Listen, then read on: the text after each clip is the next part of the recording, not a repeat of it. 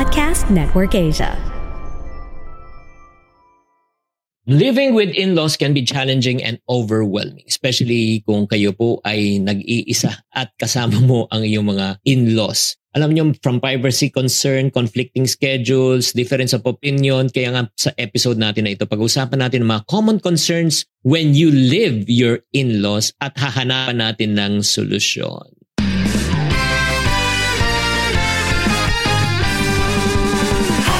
Welcome to Happy Spouse, Happy House Podcast. Ako po si Chinkitan.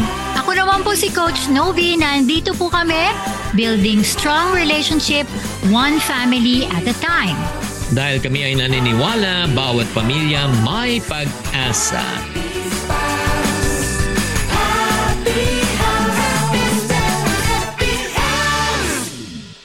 Hi there, this is Shinkitan, your pambansang wealth coach. Hello po, ako po si Coach Novi. Magandang araw po sa kanilang lahat. Ay, sa araw na ito, ay grabe, marami tayong pag-uusapan at medyo sensitive tong issue na ito. Yes, nako. na ayaw pag-usapan ng karamihan ng tao. Yes, And that tabu is, siya. yun nga, oo, living with your in-laws, di ba?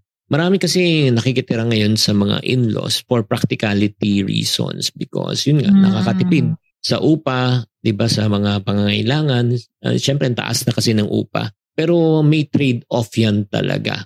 No, may mga trade-off yan na pag-uusapan natin. Let's go to the trade-off number one, yung privacy issue. Yes. Eh syempre, pagka nakatira ka sa in-laws, eh, maraming mga mata nakatingin. Di ba? Kung anong oras ka gigising, kung nagluluto ka ba, or if not naman, kung kakain ka, minsan, kukuha ka ng ulam. Di ba? Parang nakakahiyang kumain na gusto mong lamon. Alam mo, hindi lang yun bahala. Alam mo ba meron tayong follower na nag-DM sa atin sa Happy Spouse, Happy House. Natutulog sila sa isang kwarto. Ganun. May ganong sitwasyon, o di ba? Paano naman yun, di ba? Yung in-laws nandun din. Medyo mahaba daw din yung room. Pero nasa loob sila ng isang kwarto. Tama ba yun? yung privacy issue talaga, that's number one. And not only that, nagkakaroon din ng issue na kung madalas kayo magkasama, nagiging familiar na. Yes, it's just Oo, like yun. part of the family. Pero ang problema, minsan, yun nga, pagka masyado ng pamilyar, dun na, nagkakaroon na ng ano eh, sakitan. When you say sakitan naman, di physical, but more of mental, emotional words. Di ba? Like for example, sabi, ay naku, hindi naman marunong magluto yung asawa mo. Hala. Oo, hindi naman ano, marunong ano gumising ng maaga, 'di ba? Hindi katulad ko.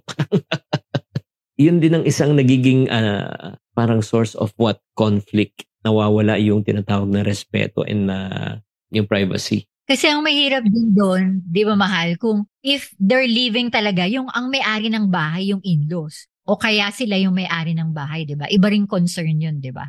Oh, especially that brings me to the next point since you brought it up already. Yeah. Since sila nagbabayad sa kanila yung bahay, parang hindi na nila tayo nakita na lumaki. Yung parang tingin pa rin sa atin na para tayong mga bata, naka-diaper, na talagang kailangan pa rin ng guidance despite of our age, di ba? Na we need to make our decisions on our own but still, when you live with them, they feel and they think that you never grew up, di ba? Hindi ka lumaki. Yeah. So know how much ang concern sa atin ng mga magulang natin naman is nice, but the thing is, we need to learn from our mistakes. So, nakakailang kasi 'di ba pag nakatira sa in-laws, nakakailang yung mga bagay na syempre may mga expectations sila, 'di ba? Eh ikaw Mhm. rin nag-a-adjust ka pa sa asawa mo. So ang hirap ng mga Mhm. adjustment. So we need to not be too familiar because definitely it will breed contempt, 'di ba mahal? Mm, at saka yung next naman issue, yung pangingialam. Yun. Yan ang hindi mo maiiwasan. Like for example, pangingialam sa desisyon nyo. Pangingialam sa pagpapalaki ng anak nyo. Pangingialam, di ba, kung anong diskarte nyo. Di ba?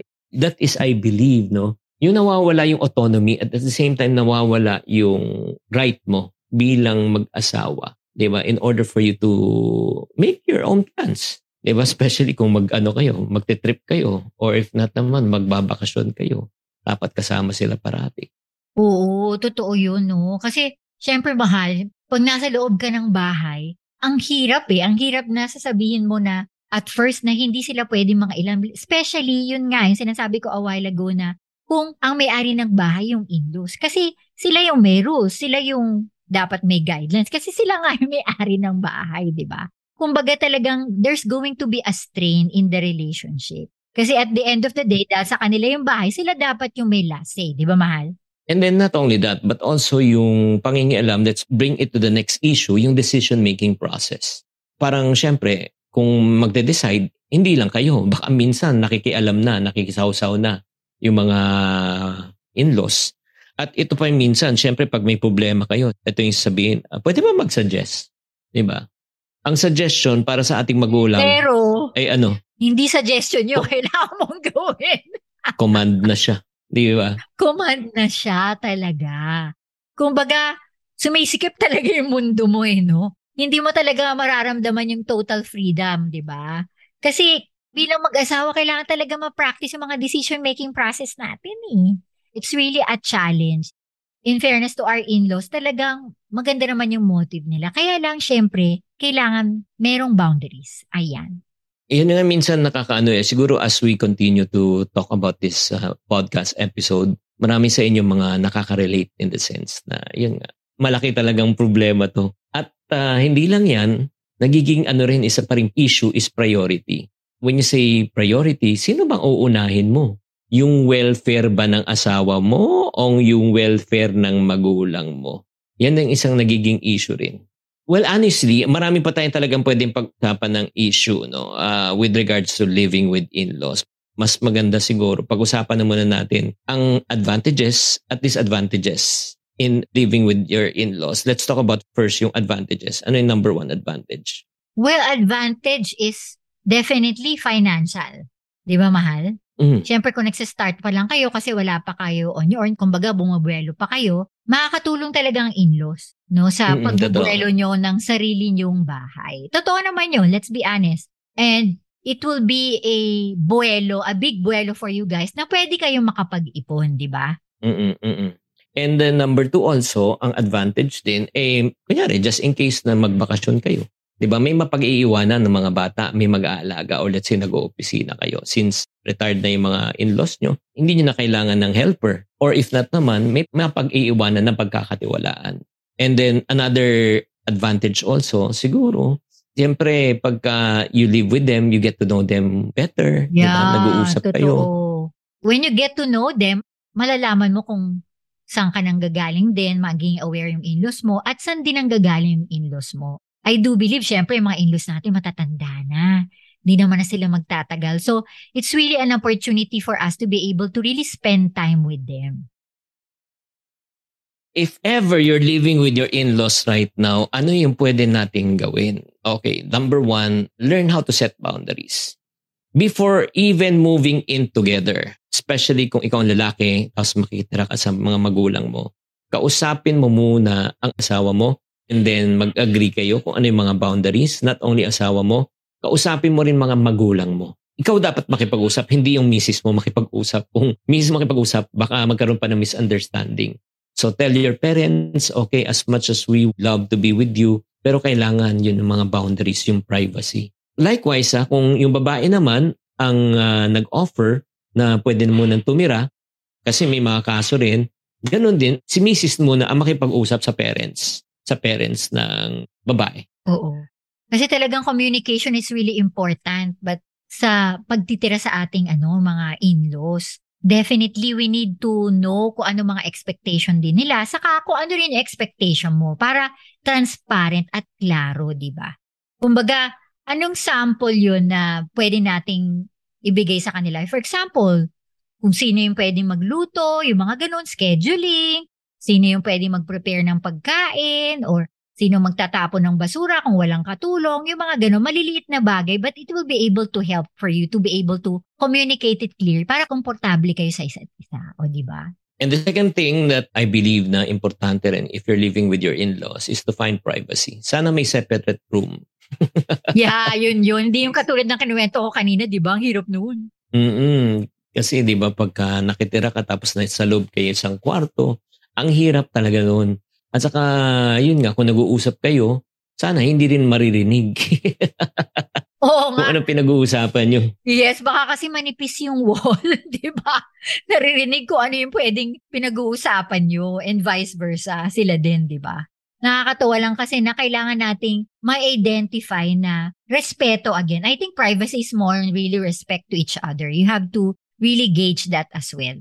Yeah. And then third thing, no, I do believe in order for you to really be able to live in harmony with your in-laws, iwasan niyo yung mga tinatawag na mga family arguments. Yes. Oo, like for example, di ba, kung may mga pinag-uusapan sila tungkol sa personal family nila, dapat yung mga in-laws also, na kanyari, son-in-law or daughter-in-law, hindi dapat makialam, lalo na kung sa side ng lalaki or na side ng babae. Mm. 'Di ba? Rule natin 'yun, mahal, 'di ba? Pag may issue tayo. Yes. Alam mo, yan yung pinaka magandang habit na pwede nyo i-practice, no? Especially kung bago pa lang kayo mag-asawa. Kailangan clear na yun sa isa't isa. Kasi the goal here, ito yung sinasabi ko na you have to protect one another.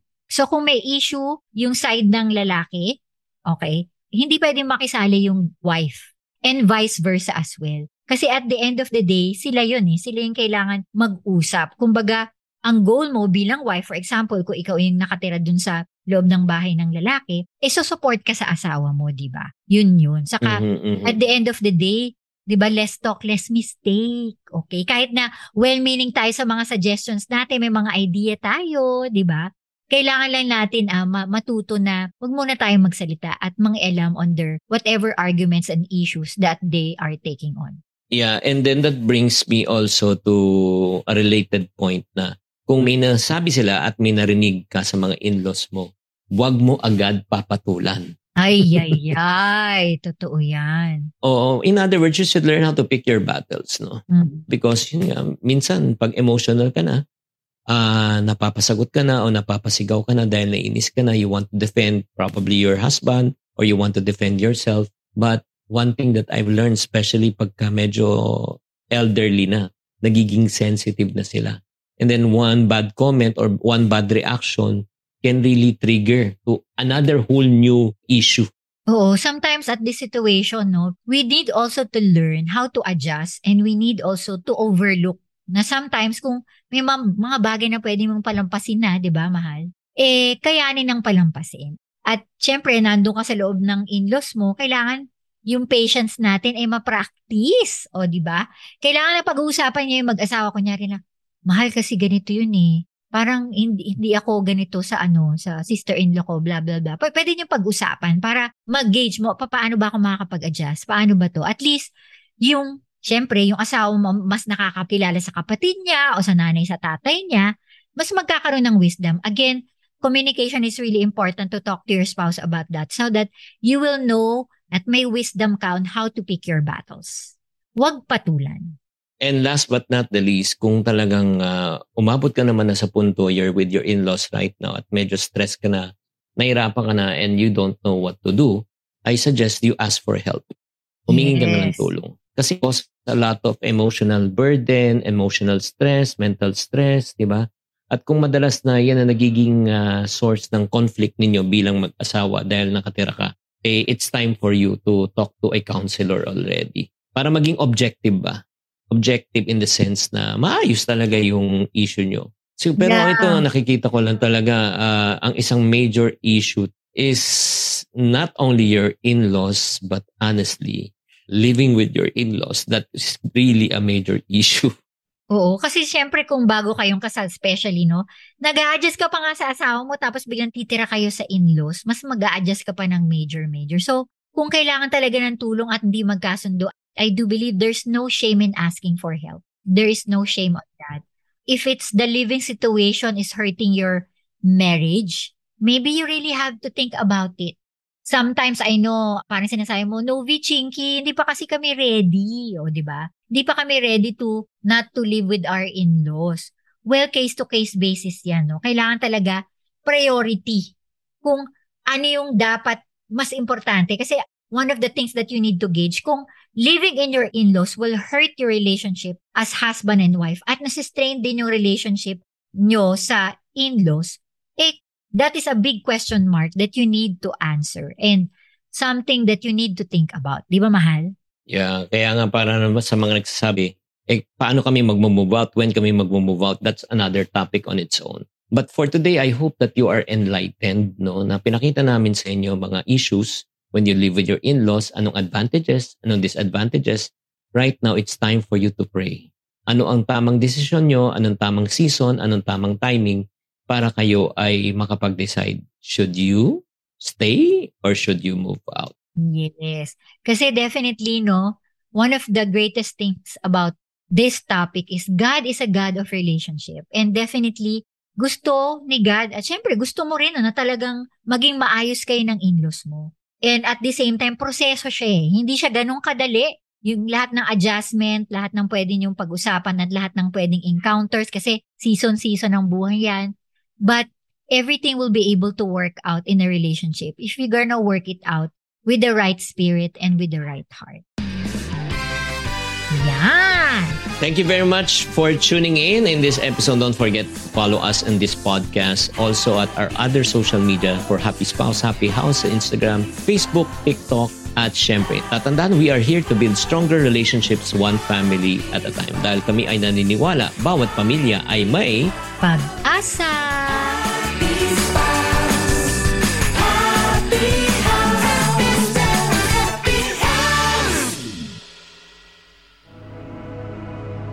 The views and opinions expressed by the podcast creators, hosts, and guests do not necessarily reflect the official policy and position of Podcast Network Asia, the hosts of the program, or other programs of the network. Any content provided by the people on the podcast are of their own opinion and are not intended to malign any religion, ethnic group, club, organization, company, individual, or anyone or anything.